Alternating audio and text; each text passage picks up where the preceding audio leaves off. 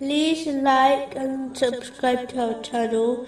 Leave your questions and feedback in the comments section. Enjoy the video. Continuing from the last podcast, which was discussing chapter 9, verse 60.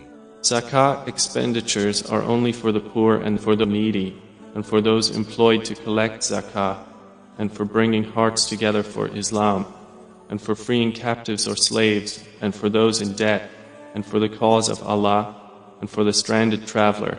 Specifically, it was discussing a narration found in Sahih Bukhari, number 2076. The Holy Prophet Muhammad, peace and blessings be upon him, supplicated for the mercy of Allah, the Exalted, on those who are lenient in financial matters. Finally, when others are in financial difficulties, a Muslim should strive to aid them, according to their means, as this leads to the constant support of Allah, the Exalted, in both worlds. This has been confirmed in a narration found in Sunan Abu Dawood, number 4893. In fact, the one who waives a debt they are owed, for the sake of Allah, the Exalted, will be relieved by Allah, the Exalted, in both worlds. This has been advised in a narration found in Sunan Ibn Majah, number 225, in a narration found in Jami At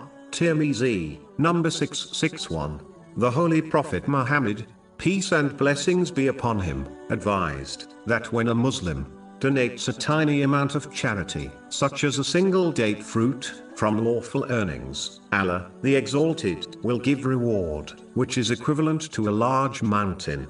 The first thing to note is that Allah, the Exalted, is only pleased with wealth, which is obtained lawfully, and utilized in a lawful manner. Any wealth which is obtained unlawfully, will corrupt any righteous deed.